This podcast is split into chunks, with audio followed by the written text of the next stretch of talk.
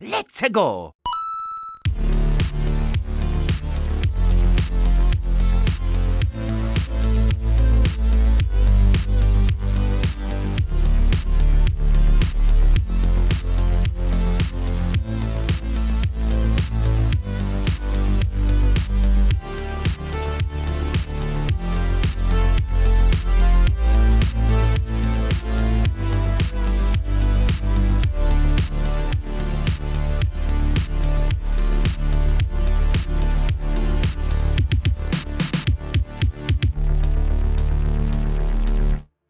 Everyone, and welcome back to another episode of NXpress Nintendo Podcast, the official Nintendo podcast of GoombaStomp.com. I'm your host, Cameron Daxon. Joining us is Games editor Marc Kaliroff. Can't tell me you don't like bankruptcy until you've tried it. I cannot wait to see what that is a reference to. Uh, join- also with us is Indie Games editor Campbell Gill. I've tried it. I don't like it.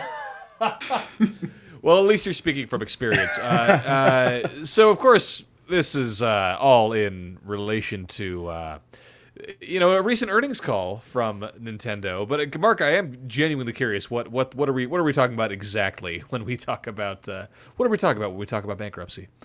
Uh, well, just bankruptcy in general. I there was no particular reference, but you know, I just thought I'd bring it up. Well, Yeah, what yeah, a lovely topic to start a show with. How about Well, it's- bankruptcy? Poverty. Well, listen, I, I, clearly this is all going to tie back to Nintendo had another earnings report call that uh, we are, you know, we, we've gathered some information from lately, and uh, I don't think I think it's safe to all say. positive. I was going to say I think it's safe to say that Nintendo is not going to be declaring bankruptcy anytime soon. Uh, I think the there's a, there's a lot of of course since it was an earnings call, a lot of numbers in this report here. I think the biggest, probably the most eye-catching stuff is that. Um, the Switch is like uh, we've said this before, and it's been reported before. The Switch is like well on track to surpass the Wii uh, at this point, and I think after this recent earnings report call, it's even clearer than ever. Uh, what what stuck out to you guys from from any of this news? Mario Kart. It's now the highest selling racing game of all time. Or Mario Kart 8, I should say, because before it belonged to Mario Kart Wii. Right. Yeah. And uh, yeah. Now, now it's. But we're specifically talking about Mario Kart 8 Deluxe, right? Yes, I Yeah, yeah, the so. Switch version. Yeah. I don't think it's combined. It should just be the Switch version.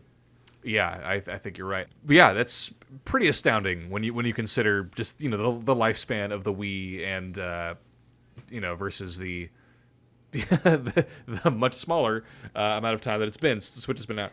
So I don't know. It, it's it's pretty incredible. And there, there was another another one that jumped out too. Um, as we were talking about this before we started recording, 92 million uh, Switches sold so far, and uh, the Wii is at 101 million pieces of hardware sold. So I don't know. Do you think that? Do you think the Switch is going to hit 100 million by the next? I don't know. Should we say by 2022 or by I don't know by like the next quarter? By the next no, holiday, next quarter. holiday season, at the very least, will be well past that. Um, Yeah. I'm pretty sure by the middle of next year, it will be well past the Yeah, Wii's lifetime 100 sales. million. Yeah, absolutely. The thing that really stuck out to me on that note from these this earnings report is if you go onto Nintendo's Japanese website and you look at their current sales figures for the Switch, it also shows has little tabs for other consoles. So if you compare the Switch figures to the, you know, best-selling games on the Wii U, it's a night and day picture, especially considering how there's the parallels. Mario Kart 8 Deluxe is the best-selling game on Switch. It was also the best-selling game on Wii U. And on hmm. Wii U, it sold 8.45 million units. that is like a quarter, a fifth of what the Switch version has sold, which I think is absolutely insane that a seven year old game is still c- consistently topping the charts all around the world and just selling on a nonstop basis. The way Nintendo Yeah. has turned around, you know, this mm-hmm. same narrative plays out every time they release new sales numbers, but the way they've turned around since the Wii U, it never ceases to amaze me, especially when you I make mean- that comparison.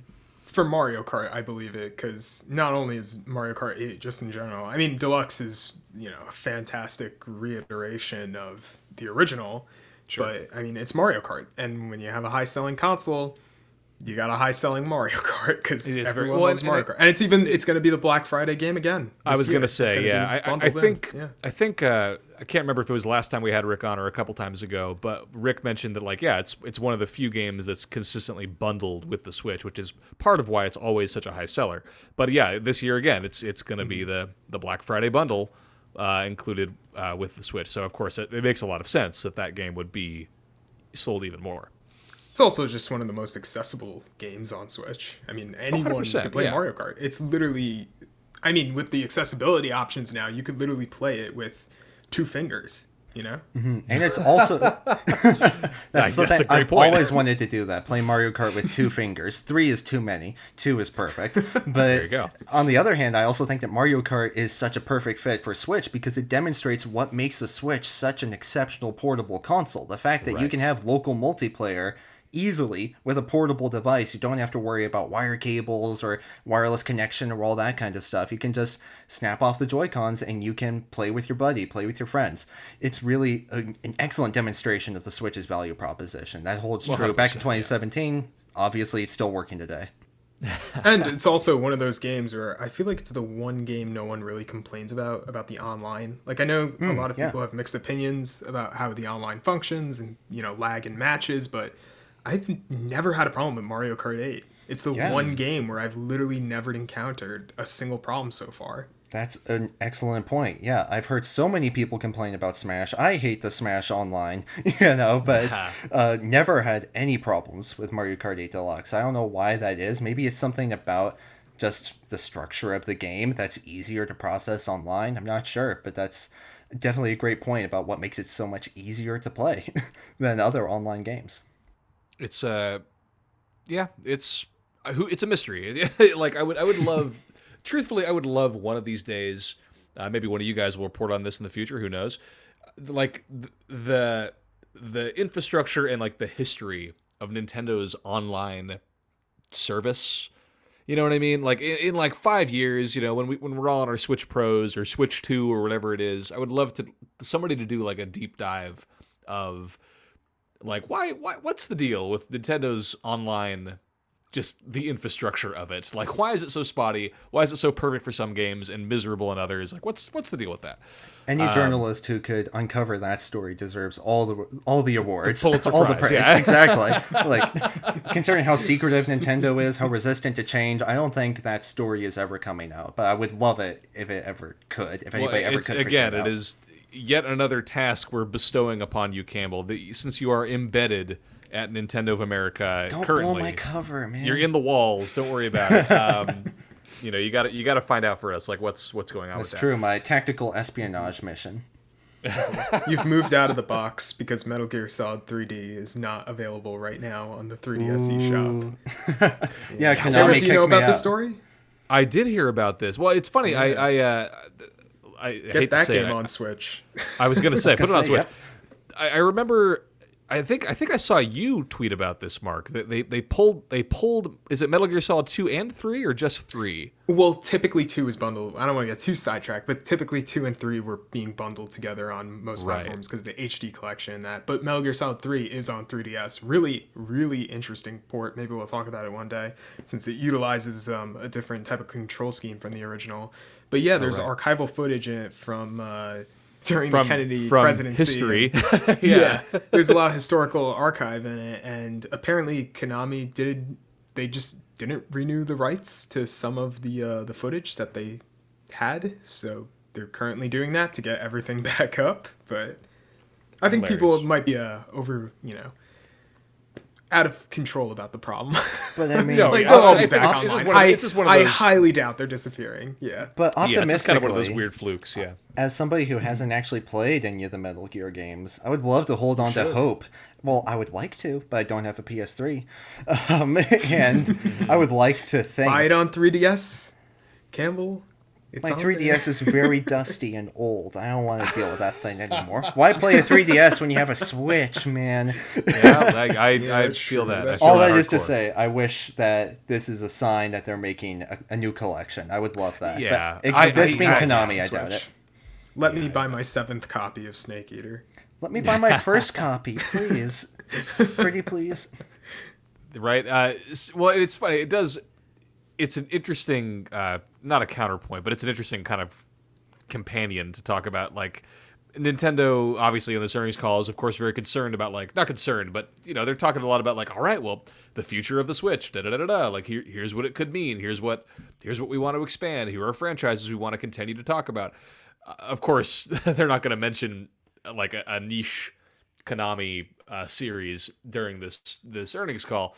But it is. Uh, what do you think about some of the stuff that they did talk about wanting to do, like future film projects or like any anything like that? Metroid movie, please. Zelda I- I feel like anime, that's a- please. yeah, Zelda. I mean, Zelda anime would be fantastic. I don't know. I feel like Metroid would work just really well as an action movie. I mean, it definitely Maybe. would. Well, I think it would be what are they- great, but the question that I have is how would you nail that same level of atmosphere in a movie form, right? Because a lot of what makes Metroid special is as you're playing through it, that sense of isolation emerges naturally. It's the kind of thing that is really tied to the medium of a mm-hmm. video game. So I don't really know I got. how that could I be captured the answer in for movie you. form. A Okay. lot of close-ups. Lo- lots of claustrophobic shots. Well, it's it's interesting Just because let's get as many of them in there. Just keep Now, Well, it- that like- Super Metroid didn't have any of those close-ups, and it was still mm-hmm. isolated. So Yeah. I don't know. Well, it, it- it's it's uh, because they, they talked to. I don't know if this was in this specific earnings call, but I, they talked a lot about like, oh, there's going to be like a like an NCU kind of thing. You know, we've got a Mario movie in the works. They talked about a Donkey Kong movie in the works. I don't know if I don't know if Metroid quite fits into that vibe that they're going for. You know, because it seems like they're trying to do like the you know the the animated comedy kind of thing, right? I mean, obviously we don't know what these movies are going to look like because they're still somewhat down the line. But it seems as though Mm-hmm. you know you're casting someone like Seth Rogen, you're casting someone like Jack Black to do the voices of these movies. Let's It's not even ki- talk about Chris Pratt. Yeah, but it's like they're going for a specific kind of vibe and tone, at least with the casting. So it's like I don't know that like a Metroid film. Listen, I I I would love to see like imagine like a Metroid directed by you know Denis Villeneuve, like in the style of a do you know what I mean? In the style of like Arrival or Dune, where it's just like this really mm-hmm. gnarly like gigantic shots. You get to see how small Samus is in comparison to you know whatever isolated planet she's on. Like that mm-hmm. would be awesome. let's But get let's get Danny DeVito to voice Ridley. I think that'll be. Oh my god. so that would clash with the thing I'm trying to set up here, but I, you know, listen, he could do it. He's good. Yeah, but that's opened up um, so many possibilities in my view for kind of branching out from the family-friendly big blockbuster aesthetic. That's what I'm Here's saying, the thing yeah. that I'm thinking now: mm-hmm. this cursed idea, or maybe it's blessed. I don't know. But I don't what want to about- fan cast, but what Benedict about- Cumberbatch as Ridley, I think. Oh, that would be that excellent. perfect. But no. maybe I mean, he nailed Smaug. If he can do uh, Smaug, the he can definitely do mocap- Ridley. Oh no. Hey, sorry, Oh, I'd Campbell, pay finish your to thought. Finish see your that thought. alone. Hear me out, though. Uh-huh. okay, an Earthbound stop motion movie directed oh. by yes. Wes Anderson. Oh, I mean, I don't know. I'm oddly excited about that idea, just because I think that could really match the Wow. quirkiness of that aesthetic. I mean, it will never ever mm-hmm. happen, obviously, unless Nintendo does a be 180 and suddenly remembers that Mother is a franchise that exists and that millions of people love. But if they ever do, if it ever gets a Metroid Dread style revival, you know, I think that would be an incredible kind of artsy, funky new approach to take with it. So that's mm-hmm. my that's my pipe dream now at this point. I'm gonna try and Speaking whisper that over to Doug, oh, maybe. I'll put it on the news call while we're out of here. If you're listening and you've always wanted Earthbound plushes and you want a plush of Ness, like all the main characters in like a doll look, go look it up. They're making them, but they don't know if there's enough demand for them. So just go send an email to Shigetsu. oh my god. What is his name? Itoi's Shigesato. Itoi. Yeah, yeah, yeah. Sh- Shigesato Itoi. Send it to his company, an email saying we want this, and send them the picture of it, and that's it. That- okay, yeah, Earthbound. I'm doing that right now. That's a, that's an amazing idea. Um, so I don't know. It's a, it's like obviously we're not going to speculate too much on the on the, the future of Nintendo. What's the what's the joke we were saying before before we started recording? Like, oh, they're going to make a new console in the next eighty years or seventy nine years. Yeah. something. 78 79, years. 78. 78 years, Marc. 78 to be Like, of course, of course, Nintendo's going to keep. expert. Of Me course, neither, Nintendo's going to keep making consoles. Like, obviously, uh, I don't think there's any great mystery there. I think that it, it is interesting that they seem very insistent on saying, like, no, no, no, this is the middle of the Switch's life cycle. Like, they've said that more than one time now. They've said that for like the past three or four Right, sales which calls is now. which is interesting to me because like Well, to be fair, Cameron, let's be fair. They said the 3DS was going to be the third pillar to their current strategy between mobile, Switch, and 3DS. And hmm, look how hmm. long that one lasted. right. Well, you see, I think what their their strategy was there was like, well, the Switch flops, we know the 3DS will still work. But then as soon as the Switch came out, as I just showed a few minutes ago, nobody cares about the 3DS after the Switch.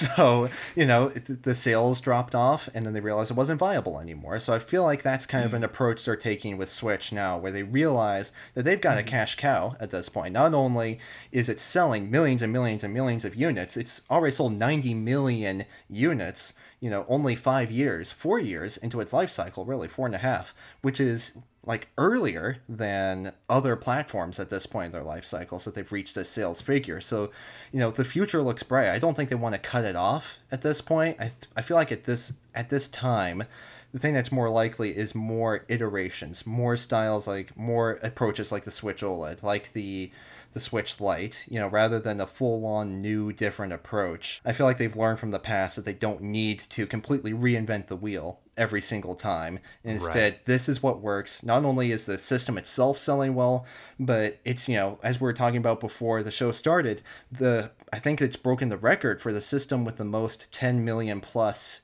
exclusive games on it. Yes. So, you know, why would they ever turn that down? Why would they move past it? So I think that's why they're so insistent on saying we're only halfway through it. You know, we're not going to stop anytime soon. You know, we're going to hold on to this fortune as much as we can. Yeah, I, uh, I clearly the strategy is working, so like more more power to him, I guess.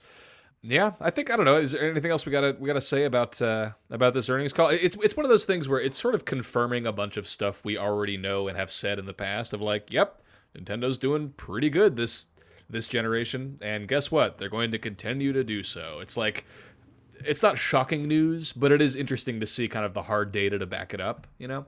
I will say there's one thing I found uh, really interesting on the report, which is for new Pokemon Snap. First of all, it's doing really good. It's at like 2.5 million units, but they're not counting Japanese sales in the number. Huh. Huh. And it doesn't say, there's no details like, I tried looking it up, there's no details why. But I just found that really interesting. do that they not- excluded Do they not count Japan. Japanese sales for any other platforms or any other games? No, no, no, that's the only game. It literally has an asterisk under the number and it says does not include Japanese sales. So I'm wondering why that's the case. I wonder if that's maybe I know that the the sales count um I don't know authorities in Japan I guess have been really odd lately because it used to be some other organization counting sales of games in Japan and now it's I think Famitsu. Mm-hmm. that does it so maybe there's like legal rights or things like that getting in the way of providing accurate sales figures but then again they're Nintendo themselves so I don't know why that would prohibit them from uh, Mm-hmm. providing those numbers so that's really odd Yeah, it is very strange. Um, I, I, I don't have any insight to that. I, I wish I did. Uh, well, yeah, but it's it's sort of a sort of a baffling uh, a baffling decision. But hey, hey, listen, Yeah. they can they release whatever they want to release, I guess. So who knows? I mean, the top 10 list overall of the bestsellers, it's there's no surprises on here. You got Pokemon, Ring Fit Adventure, it's all the I, Ring, Ring Fit is surprising to me. experiences. Yeah. Ring Fit's surprising to me, to be honest. Um, just because it's it is it's not that it's inaccessible, but it is sort of a it's such a niche thing, you know. Well, I think because of um, COVID, it was like, you know, everyone was work, True. you know, they were looking for a good alternative to just getting exercise, and I think that really boosted its sales. Mm-hmm. Mm-hmm. and it's especially interesting because I remember I was on on the podcast when Ring Fit Adventure was first announced, and me, Rick, and Patrick we saw the initial trailer, and we were just making fun of it the whole time because it's such an odd concept, and the way they announced it was really like I don't want to say creepy, but the presenters they had were very like stilted, awkward, being like introducing this new RPG fitness adventure game.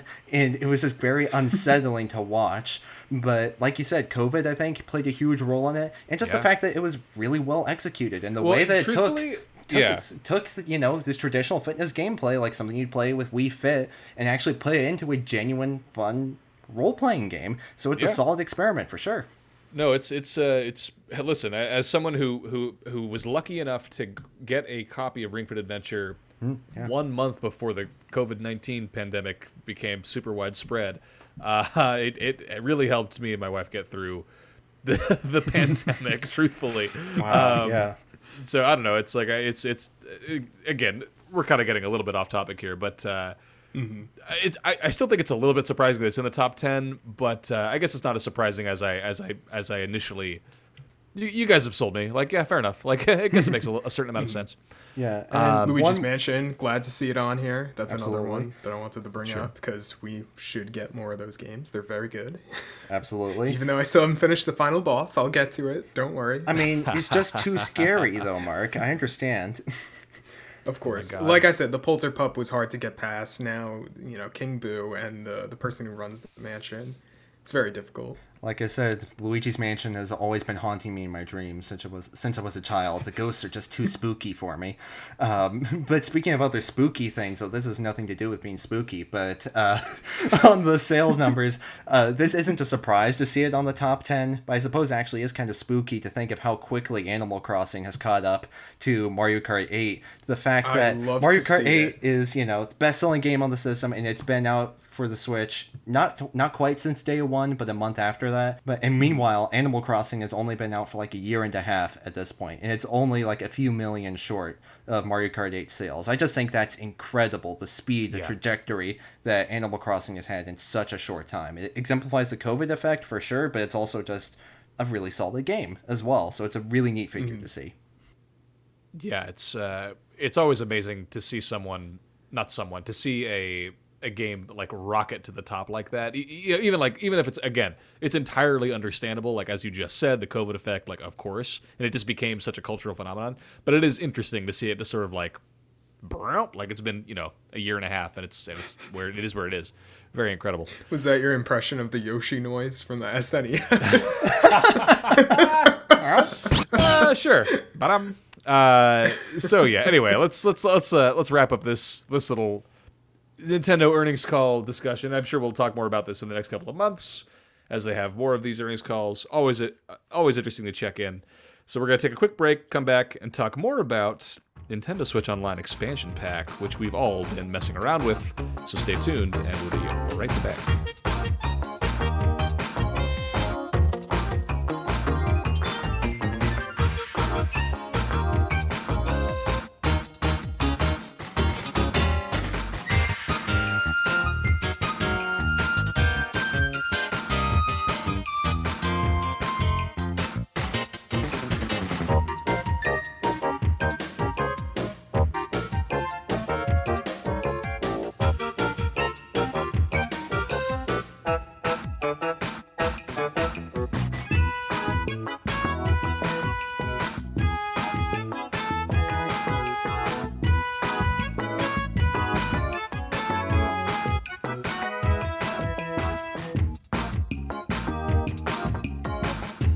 And we're back. So uh, everybody, when we were taking our break, was making fun of me for my, my Yoshi sound effect, uh, which is appropriate because I've been playing a little Yoshi story on the Nintendo Switch Online expansion pack. I think I'm saying that right. Is it? It's expansion pack, right? It is indeed a Yes. callback to the N64 expansion. Well, and I was thinking about this because it was not called the expansion pack. It was called the expansion pack with just a K, as opposed to the expansion pack, which is P A C K. Oh. uh, which is a hilarious omission to me. I don't know why it is called that. because but I'll take it. removing letters is edgy and cool for the kids. well, it's so it, like what a it's what a missed opportunity to just call it the expansion pack with a K. Like I don't know, it's it's just it's just it's hilarious. To I mean, me. yeah, but also Uh, have a lot of nerdy twelve-year-olds who don't actually know about the N64 being like, um, it's actually spelled with a C before K, so you know, they gotta mitigate that risk. Uh, that's fair. Yeah, we got yeah we must protect ourselves from the from the edgy teens. That's what I tell myself every day before I go outside. Um, Campbell, I So, think yeah, they should have it's- called it Stop and Swap. Stop and swap. well, I thought it was going to be for every time I've tried to like write about it this last week. I keep calling to call it the expansion pass, which yeah, is not same what it here. is. Yeah. right? Yeah, it's it's a it's a funny. I have to remind myself. No expansion pack. Um, so yeah, so I've been messing around with this for the last week. Uh, I was able to. Uh, Marc was able to procure uh, a review code for me. Um, I don't know if we could say that, Marc. Can we say that on the podcast? Is, is I that think allowed? we can. Okay, great. Uh, so Marc was able out. to pr- Marc was able to uh, procure a, a review. I don't know review code uh, for, for for me to talk about to do coverage on the expansion pack, and so uh, I spent the last week kind of just messing around with with games from my childhood, and it's been a fucking delight to be honest. Um, Yoshi's Story. Uh, have you guys Very met, good played this at all? It's good, Yeah, man. It's not, it's a little it's it's a little too easy. I don't know if you played Yoshi's Island, uh, Super Mario World Two, Yoshi's Island from the Nintendo Super Nintendo days. So it's it's it's not as difficult as the old game, the old I don't know the old Yoshi's games. It's a little on the easier side. It's definitely like this is a kids game, but it's so charming. It's so delightful. The theme song is is a, is a classic. It's very cute. Um, There's different colors of Yoshis to unlock. Like what what more could you want in a in a Nintendo 64 A game? Yoshi game. Mhm. It's it's just a and honestly the save states are are a are a godsend. Like i love being able to just like click this game off without having to like okay i gotta beat the level first. Like you can just turn it off. Like what a concept. Um it's great. It's it's a great way to kill an afternoon or two. And there's like secrets to do like I, eh, listen, we can't we can't spend a ton of time relitigating why Yoshi's story is a is a is a good game. let's do it. It's a good game. Okay, fair enough. Yeah, okay. So uh, no, listen from from the, from the music to the graphics, it's fun. I've I've been very much enjoying it. I, I remember playing this game when I was like, I don't know, like ten or twelve or something, and it's it is a, a flood of nostalgia, for sure. I I will say, uh, okay, we'll come around. We'll come around to this. I've also been playing Star Fox 64, and I've been playing Yes, Super Mario very 64 good. as well. Excellent. Yes. Uh, and uh, a, a hidden gem of a game that I had never experienced called Sin and Punishment, a uh, a kind of on rails shooter, 3D shooter action game. Very very trippy. It's a I'd never played this game because it was unreleased in the West up until 2007. It was a Japan only exclusive on the N64. Became kind of a niche cult classic hit for people who love to import cartridges. So it became kind of this like this black market like oh have you heard of Sin and Punishment? It became sort of this this very hard to find game in the US for a pretty long time, but it became enough of a cult classic that Nintendo was like, "All right, we'll release it on the Wii Virtual Console." And it did well enough on the Virtual Console to warrant a sequel in 2009. Like I had no idea about any of this. Uh, if you if you look at uh, GoombaStomp's list of like you know essential Nintendo 64 games, uh, Rick edited this list for the website, and Sin and Punishment is on there as like a hey, this is kind of a hidden gem, and I I, I can confirm, having played it over the weekend, yeah, it's a hidden gem. It's really good. Uh, very arcade style on rail shooter. It's it's pretty hard. I was surprised by how difficult it was, but uh, you know it's got difficulty options. And again, putting it on the Switch, like you don't have to beat it all in one go. You can just kind of put save states in there if you want to, um, or not. Uh, is save states is that the right the right Yeah, term? you can call it save states. Yeah. Yeah. yeah, that, that's that's yeah. It's like you know if, if you're having a particularly good run, you got lots of credits. You can you can kind of roll back to that save state. It doesn't have the rewind feature, uh, like some of these older older games do. Oh, really? Uh, like if you go if you go on NES Online or Super NES Online, like I, don't- I don't think that's a feature on the the N64 games, unless I'm uh, am I crazy? No, it's not. It's not. Yeah, it's sure. not. Which is a which is a That's a interesting and it's an interesting omission. We, we should circle back around to that. Um, so I don't know. That's what I've been playing. Star Fox 64 is still a Stone Cold classic. It's it's the best Star Fox game. Sorry, Star Fox Adventure is like I don't know, like Was there ever really What? competition?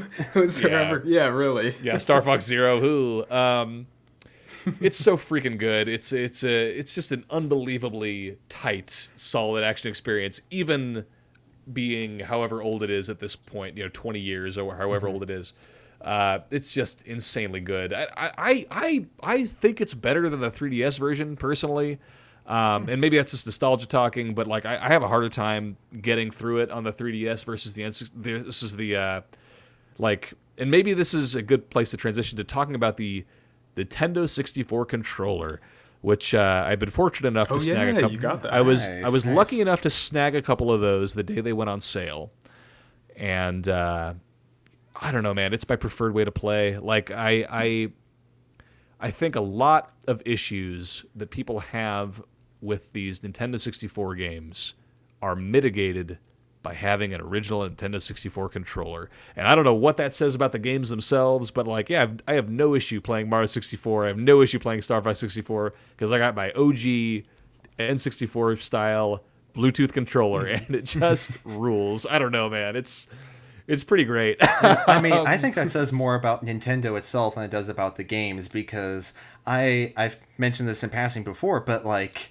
I have the hardest time wrapping my head around the N64 control scheme on Switch. Like the fact that you have to hold down ZR to turn X and Y into the yellow arrow buttons. Like it is absolutely mind-boggling, especially when playing something like Star Fox, where you see, you know, do a barrel Yeah. roll, you know, push up, but like you you have to. It doesn't mentally register that I have to also hold down, you know, a, a shoulder button to make that happen. Like it's so weird that your brain has to switch off to be like, oh wait, no, these buttons have turned into mm-hmm. these other buttons now, which is so strange because I feel like the D-pad could serve that exact same purpose, you know, and it's not really used in these conversions. And the fact that you can't really adjust the way the N64 controls are converted over to Switch is just really odd to me. So, you know, if it's ever possible, I would love to try them out with the N64 controller because that would just Yeah. remove so much hassle from it. I can totally imagine.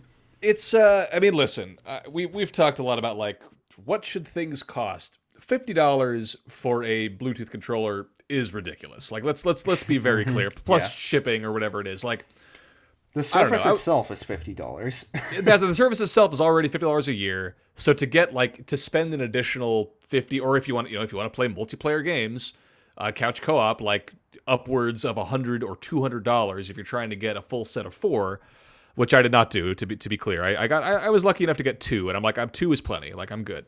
But uh, As the rest of us are waiting until 2022 to get yeah, sadly, it's it's I, I don't know, man. It's I I don't I don't know. It's like it's very cool to play these games on the controller they were meant to be played on. Like I I'm I feel lucky that I I, I truthfully I haven't even attempted to play to to remap the controls. I'm like I'm just not I'm not gonna do that. Um I mean, you can't remap the controls. well, you know what I mean. Uh, to, to, uh, not not remap, like like adjust to Right. the controls. Yeah. Um, I, I haven't attempted any of these games in handheld mode, I- except for the don't do I played it. the Just Genesis. don't do it. I played the Genesis stuff in handheld mode, but I'm like, Ah, I as much as I would love to play Ocarina of Time on my Switch in bed, I'm not going to do that because the muscle memory is, you know, however however many years I spent as a kid with an N64, my hands molded to that weird tri tri uh, pronged shape. Like that's that's what I that's what my hands naturally do now. So I can't I can't like rewire my brain to to figure out these new controls. Uh, Well, which speaking probably of, I've been go playing ahead. Zelda, and I have Yeah, to please. say, I'm really liking it so far. Great. Except there's just one problem. Uh-oh. I cannot get adjusted to these like the controls, the menus, Mm-hmm. the way it works. I'm I just can't like. Every time I end up clicking the wrong button or something, and then it, like, I Yeah. back out of the menu, I have to go back in, then I have to fix something, and then I accidentally move the slingshot to somewhere I don't, and that uh, that's my one big issue with it. Yeah. But then I don't know if that's an Ocarina of Time issue because all the other games I played, I played Mario 64. I ended up collecting like 20 stars in like a sitting. Didn't have a single problem, you know? I mean, I think that's I- probably more of a Ocarina of Time issue because of how much it uses all the different buttons and control schemes particular to the N64. Well, You I was gonna say, do, do you yeah. guys know how? Do you guys know how this game was set up on the N64?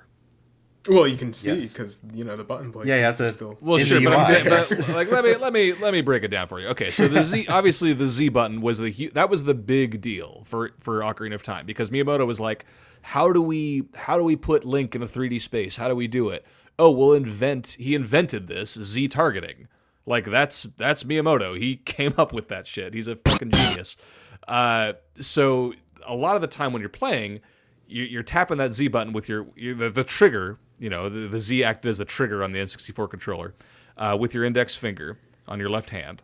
So that's like that's how you're that's how you're targeting your enemies. You know, that would normally be like like what like L2 or ZL, I guess. That's where your finger would be. So so yeah, that's how you're, that's how you're targeting enemies.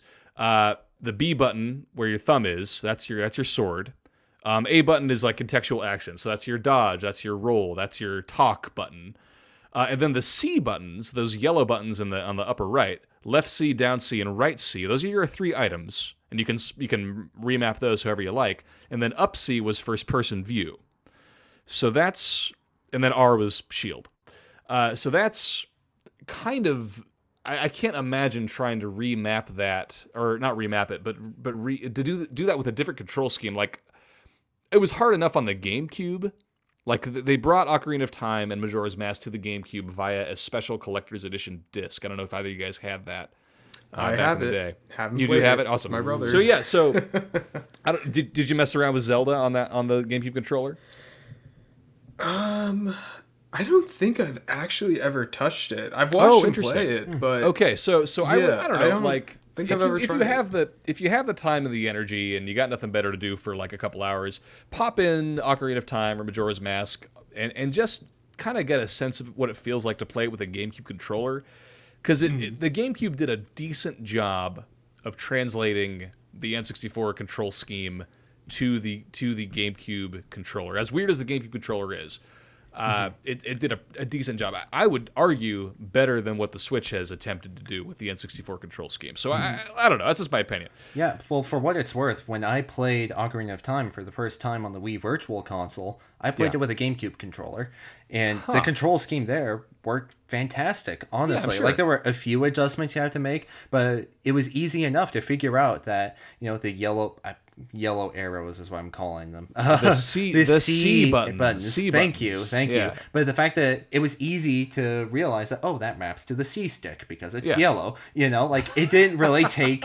it didn't really take these kind of leaps of you know cognition to figure out that you have to hold down this button to turn these buttons into the the C arrow buttons and all that kind of stuff. You know, it worked for what it was, and to this day, it's still how I feel most comfortable playing N64 games, as weird as that might be. That's So, funny. Yeah, it's No, a I really guess solid way to play them. I Yeah, it guess at the end, I guess at the end of the day, it does come down to like muscle memory and and how you grew up. Like I hate to say it, like it's funny. So this is maybe a good place to transition to talking about uh, Genesis games. So I, I never had a Genesis growing up. I like I, I make I've made this joke before, but I feel like nobody actually had a Genesis growing up. We all just knew somebody who had one. You know, it was always like somebody's cousin has a Genesis or something like that. You know, oh, my neighbor's got one. But it's like, like who, where's the, who, who actually owns one of these? So to me, the Genesis controller with the, the, there's a control pad and then the three buttons or the six buttons if you're nasty. And I, I never had one of those. So I never got used to that. I'm, I'm like, you can't see it because it's a podcast, but I'm, I'm holding my hands in front of my face right now, being like, how would you even hold one of those? Uh, I didn't spring for the Bluetooth versions of the Genesis controllers for this expansion pack. I'm wondering if I should try to grab one just to be like, well, let's let's see what it feels like to play one of these with the original controls. Like I don't know. So far I've had no issues playing any of these games with the Switch controller, either the Pro or the handheld. Like I don't know, Campbell, any any issues there? What do you think? Yeah, no, I think if the Genesis perfectly translates to the Switch controls, and really it's always perfectly translated to any modern controller in a way Yeah. because it didn't have all the weird idiosyncrasies of something like the N64. Yeah. Um, it's always worked fine, and especially considering the fact that I don't think many games at all actually used, you know, all six space buttons, right, uh, for that expanded controller. So um, it's been working totally fine for me, um, and I've never actually played a Genesis game with the Genesis controller though. so too. I have been tempted to, you know, try and seek out one of those Bluetooth controllers for the Switch just to actually give it a shot. But I've become so accustomed to playing these games, which I played many times before in the various Genesis collections that have come out over the years. I'm so accustomed to playing them either on my keyboard or on my DS or, you know, Xbox controller, whatever, um, that it would be so so surreal in a way to actually play them the way they're meant to. But again, they mean, really the- they I adapt I- perfectly to any other uh, pad, in my view. I, I totally agree with you. I think we could put meant to in quotes because like at the end of the day, you know, you could be like you could still play these games without them. You know what I mean? Right. So yeah. it's no. like It's, if, if it's it's not like they were, developers were consciously like this game appeared to me in a dream, and this dream can only be fulfilled with the Genesis controller. You know, it was more like they were developing exactly. a game for the Genesis. That's the controller they had. You know, so you're totally Yes. right. Men Two isn't like this gold standard, but even then, you know, when I played Super Nintendo games on the Super NES Mini uh, with the Super Nintendo controller for the first time, Yes. that was a cool moment. So I'd love to replicate that with the Genesis at some point. Yeah, it, it does. It does make a difference. But again, and again, this not to keep talking about pricing.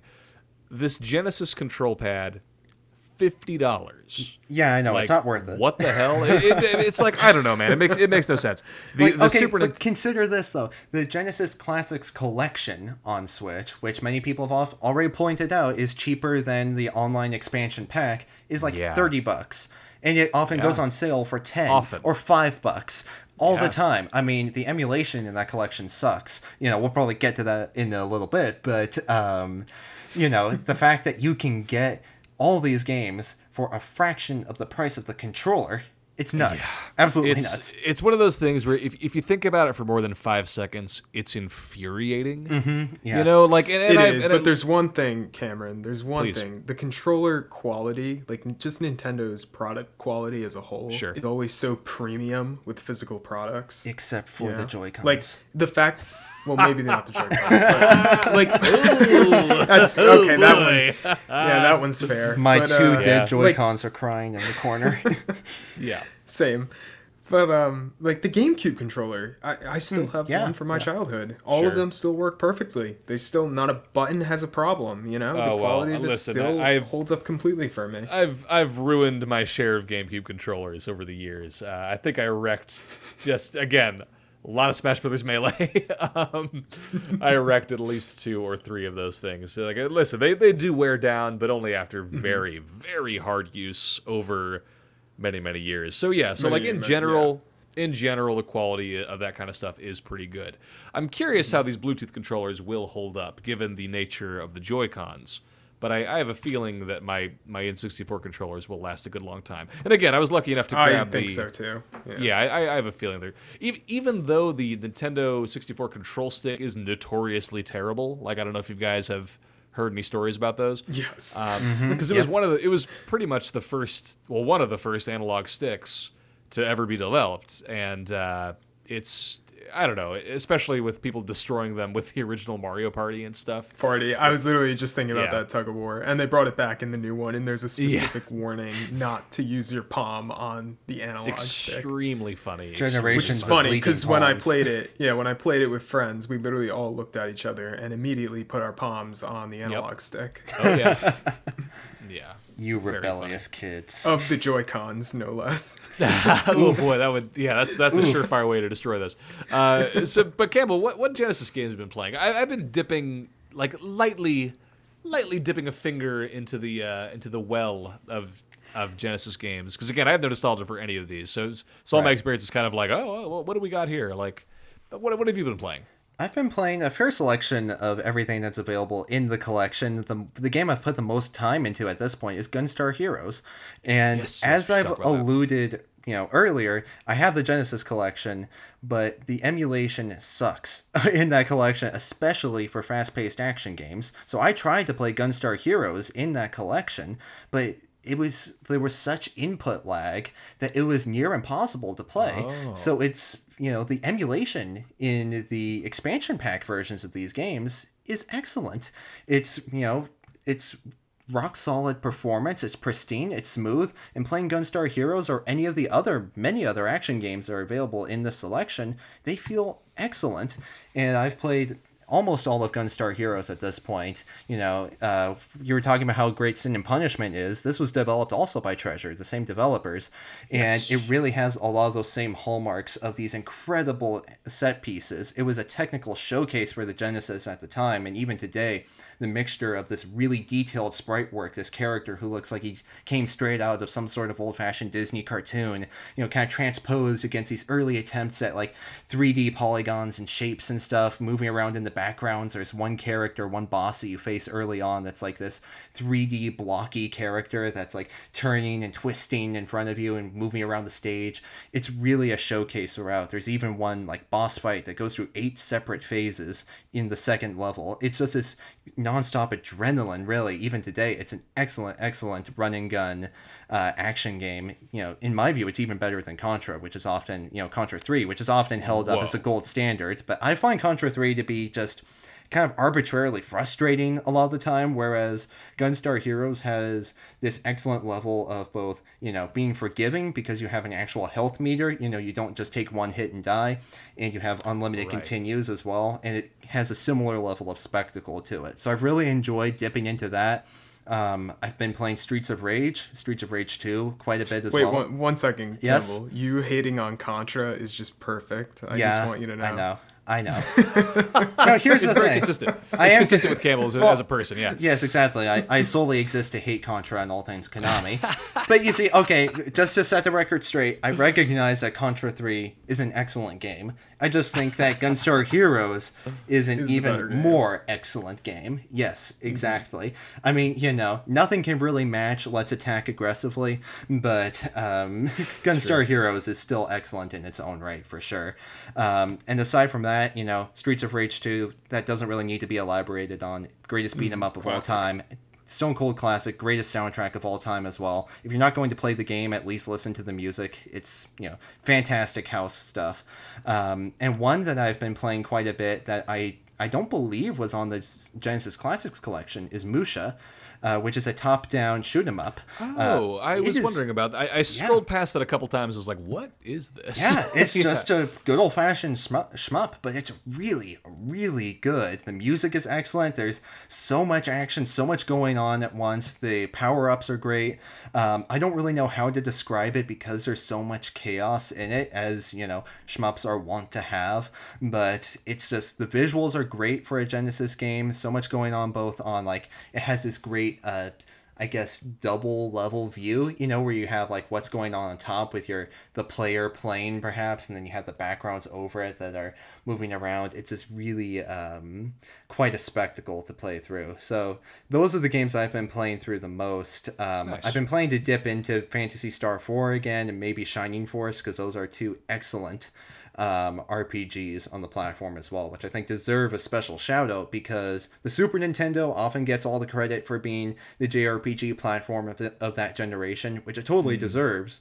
But the Genesis definitely wasn't left out of the conversation as well. It had some great titles of its own as well. Right. I. Uh, that's a great point, Campbell. The Super Nintendo had has just so many like ever, you know Chrono Trigger, Final Fantasy VI, like uh, you know, Mario RPG. Like obviously everybody talks about the Super Nintendo, but yeah, it's it's worth pointing out that like hey, there's there's some great legacy stuff on the Genesis as well. I I just started Phantasy Star last night. Uh, haven't even made it through the intro yet, but I'm already like, ooh, I'm I'm intrigued. Like, what's what do we got going on?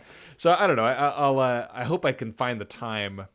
You know, hope I can find the time for a massive JRPG, but I, I I'm intrigued to do so. Yeah, if I it's any haven't had comfort, any time to touch these games. well, you yeah. should touch them. And if it's any comfort as well, Phantasy Star Four is relatively short as RPGs go. It's like I remember beating it in about sixteen hours. I want to say. Um, so it's not it's not like Final Fantasy VI where it takes fifty hours to play through it. Uh, it's a pretty brisk time.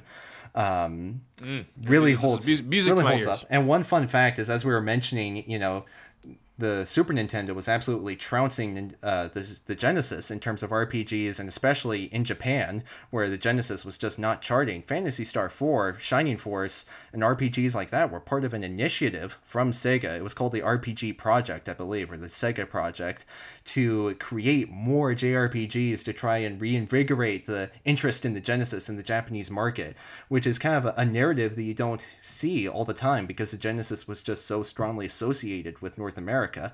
Um, so seeing these games in the expansion pack is a really neat bit of history as well when you look into it a bit more. I think that's my my one not not even a I can't even call it a frustration because like there's no precedent for it.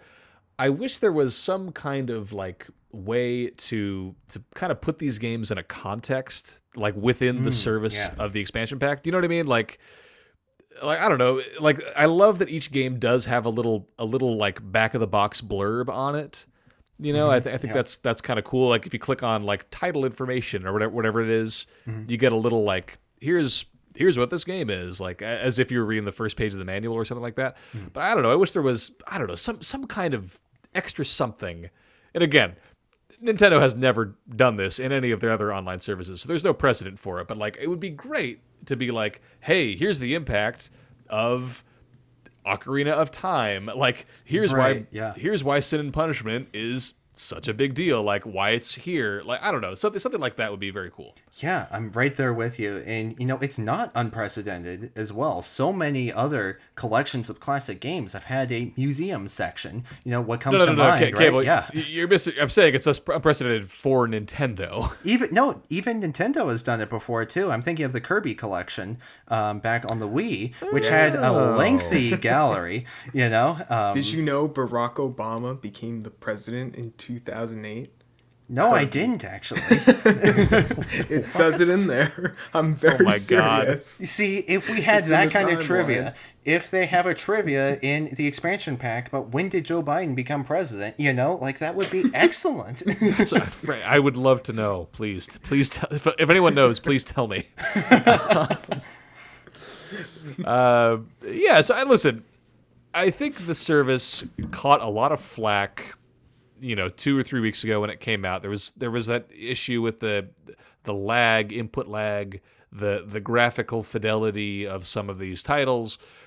I think there's some stuff that clearly needs to be worked on, but I, I've, I'm pretty, I don't know, I'm pretty warm on this service as a whole. I, I won't be warm until Banjo Kazooie makes it. that's fair. Yeah, I'm, After that, thumbs up from me. yeah, I'm, I'm, uh, again, not surprised, but I'm waiting with bated breath to see what kind of stuff gets announced in the next, you know, weeks or months. They've got to let, they've got to drop something for like Black Friday or Christmas, right? Like they have to. Like, Oh, be there will crazy be for a them. Christmas game, no doubt. There's There's got to be. Something. got to be. Yeah, Uh, be. I don't know. Who knows?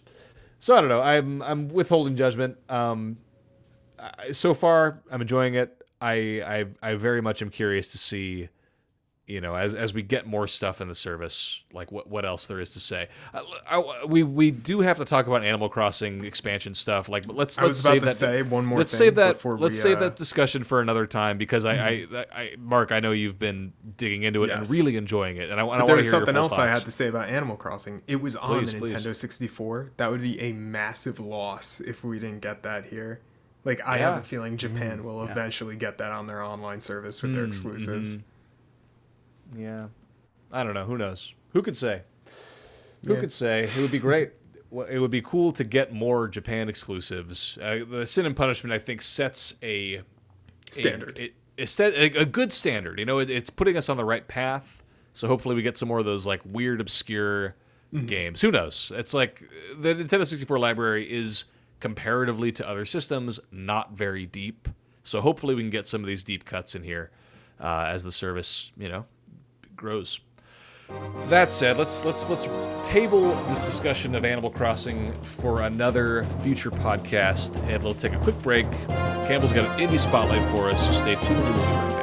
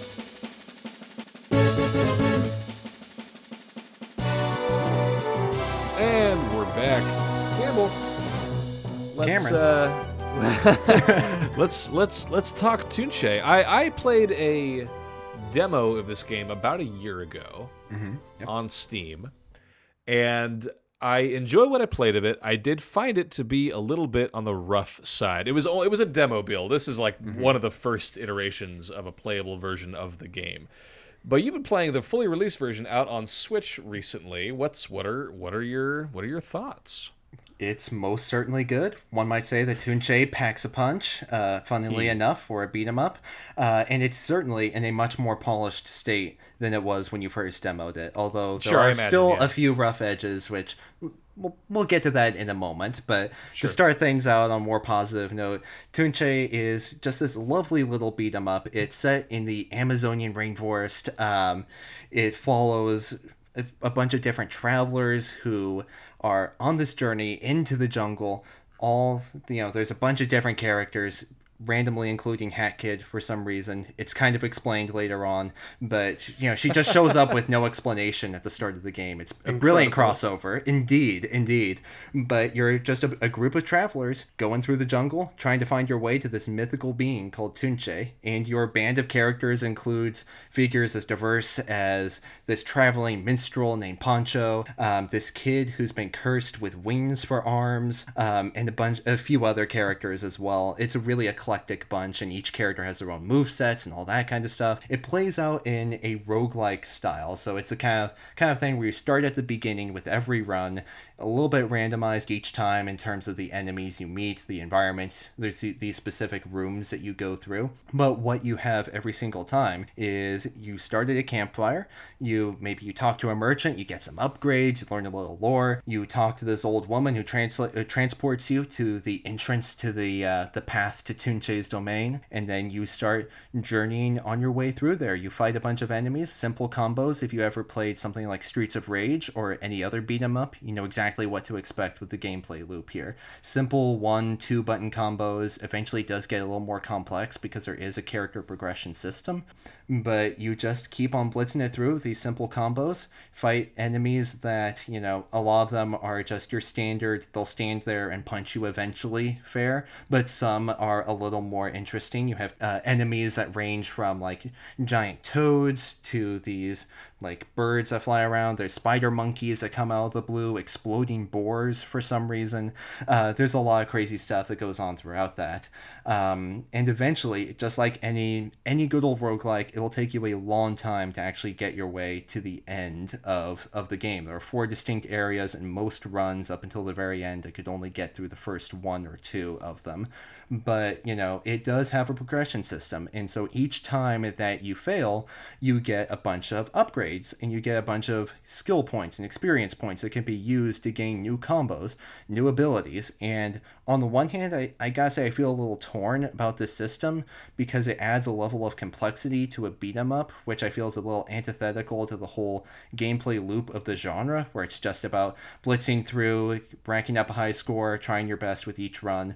You know, it means that when you start out a run with a character, you're starting from point A with no upgrades, and then eventually, you know, you have to individually upgrade each character. The EXP you get with one character doesn't carry over to any others, so it means that if you have to transition to one character, you know, you have a lot of grinding to do to catch up. But once you do find a character you really groove with, it's remarkably solid. It's just good old fashioned beat 'em up fun, uh, and I was really enjoying myself throughout it. Um, it does lack a little bit in variety at times. It feels maybe a, a little bit like uh, criticizing a platformer for having too much jumping to criticize a beat 'em up for repeating too much and a beat 'em up for not having a, enough variety, you know. But um, you will end up encountering many of the same areas, many of the same enemies. Even if the they're slightly randomized, you still get the same general set of enemies and environments.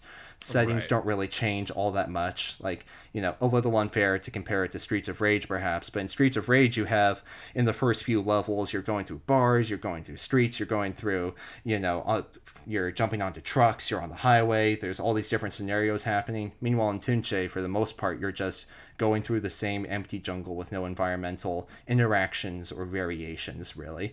So in the later later runs, it can get a little bit dragged down by that lack of variety. But in the end, I think it's totally held up by the rock solid gameplay loop and just the cool setting that it has as well. You know, it's really worth celebrating the fact that this is a game that celebrates and that focuses on indigenous Amazonian cultures. You know, each character that you play as has their own story arc that is provided through comics and stories that you encounter through each run.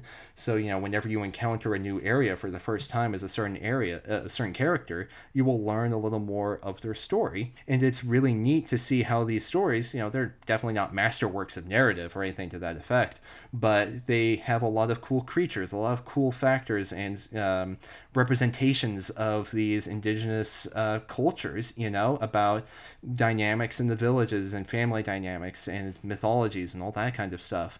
So it is really neat for that reason to play through a game that celebrates these perspectives and these backgrounds. And when you combine that with the fact that the game has this really lovely uh, hand drawn animated aesthetic. It's just a delight to behold and to experience as you get further and further into it. So all told, you know, maybe some rough edges around there. I'll also add that my, my game did crash and have some bugs a few times throughout my playthrough. Well, it's I- I just think it's- especially especially frustrating because you know uh, at one point it crashed right when it, right when it was transitioning between rooms, so I ended up losing a lot of progress. Um, no. I know, but you know this I this didn't happen a lot, you know. So well, for the I most think part, it's, very it's worth solid. saying this game just came out, so like, like there would be some patches, like, Mm-hmm. right. like it's bound to happen. Um, Yeah. so I don't know, you know, give give it a week or two. Who knows? Mm-hmm. We'll probably probably iron out some of those little issues. I, I will say I, I agree with you about the uh, the distinctive art style. Really did strike me when I was playing the demo, and the demo was uh, again like pretty rough technically, but visually looked very very stunning. Like I, I the, the character models are awesome. The the general beauty of the environments and and uh, and enemy designs are all like really distinctive and cool. Uh, so that, that is I'm glad that that uh, you know continues to be the case in the full game. So that, that's great. Absolutely. Yeah, the animations are so fluid and the performance is, you know, for the most part, really solid. I think 60 frames a second, although I'm not super technically astute to count that out, but it looks great, you know, barring a handful of stutters and slowdowns, which is to be expected. But whenever you have a game that has so much graphically going on at once with all these different character models and enemies and animations playing all at the same time, you know, it's very much an achievement to have that running so fluidly on the Switch. You know, it looks great, it plays great. Love it. Yeah, so it's Tunche, and that's uh, it's actually on sale right now. If you are interested in any of that, uh, it's on it's on the Switch eShop, and it is on sale for I want to say like thirteen bucks, something like that. So that's that's that's kind of great. Um, I don't know how long that sale's going on, but uh, you know it's good, good, always good to see that. Um, I it's funny in my demo in- my review of the demo, I keep calling it a hack and slash, which is not not the phrase I was looking for. Beat 'em up is the correct phrase. Hack and slash. It's not exactly a hack and slash. Uh, it's le- less Diablo and, as Campbell said, more Streets of Rage. So I think if you're looking for a, a better comparison, that's that's the that's the comparison to make. I think. Um, Campbell, I imagine you're going to have something written on this pretty pretty soon. Yep, I've got an impressions piece in the work will in the works will hopefully be up on the site by the time this goes live. So stay Great. tuned for that. Lovely, lovely. Cool, man. Uh, well, anything else we gotta wrap up the show with? I think we've I think we've done a podcast. I wrote about this game for Nintendo Wire. It looks good. Conflicts so I'll of take your interest, word. Marc. oh boy, That's that's all I gotta say. Nice, That's nice. awesome. Excellent. So keep an eye out for Campbell's piece. If you want to read like my again from a year ago, my very early impressions of of Tunche. Actually, that, that might be a fun companion piece. Read read my very early impressions, and then read Campbell's more more in depth impressions on the actually released product. Um, I'm sure that'll be kind of a fun a fun back to back. I've been your host, Cameron Daxon. You can find some of my writing over on GoombaStomp. My latest pieces are about Sin and Punishment, which I've been playing on the Nintendo Switch Online expansion pack, and Inscryption, which I just absolutely loved. Uh, a, a game that is unfortunately not on Switch, but I imagine it will be. It's a Devolver game, so those those generally tend to be ported to Switch at some point. So, so yeah, if you want to read some of that stuff, I'm on Twitter at Action Daxon. And Marc, where can people find you on the internet? can find me at the Markel. That of course is Marc with the C, Kal with the K. You can find me on Twitter and Instagram, LinkedIn if you're into that kind of thing. Uh, right now on the website, I have multiple articles up for Guardians of the Galaxy. I have the review, piece about the comics. I got a piece about the ending. I can't talk about what is coming out Monday or Thursday, so stay tuned for those. So but ridiculous. in the meantime, you can check out my review for Mario Party Superstars. Very good game. And I have a ranking for all the boards. Let me know what you think, though, is your favorite board. I like Horrorland the best. I think that one's technically the best one when it comes to depth and all that stuff. But It's so weird how you Always interested. Peach's birthday cake as Horrorland. Very strange. Uh, that's listen. No accounting for taste. Uh, Campbell, where can people find you? You can find me on Twitter over at Campbell S. Gill, uppercase C S G, and you can also connect with me on LinkedIn if you want to start networking and you know building professional connections and all that good garbage. Um, and if you want to find my games writing, you can see all of it over at goombastomp.com. I've got uh, that impressions piece of Tunche coming out in the near future, as well as an indie game spotlight, which will be up this weekend. We've got some great games to showcase this week, as always. And uh, yeah, that's what I've got in the pipeline. I love it. And of course, NXpress is also available. we are also available on Twitter. We're at NXpress Nintendo, and we are uh, able to listen to us on YouTube as well, NXpress Nintendo Podcast. And we, of course, are around to download on all the podcast platforms of your choice Apple Podcasts, Spotify, Podbean, etc., etc. Uh, rate and review us. Always good. More engagement helps more people uh, find the podcast. So that's always helpful. Thank you so much for listening, and we'll catch you next time.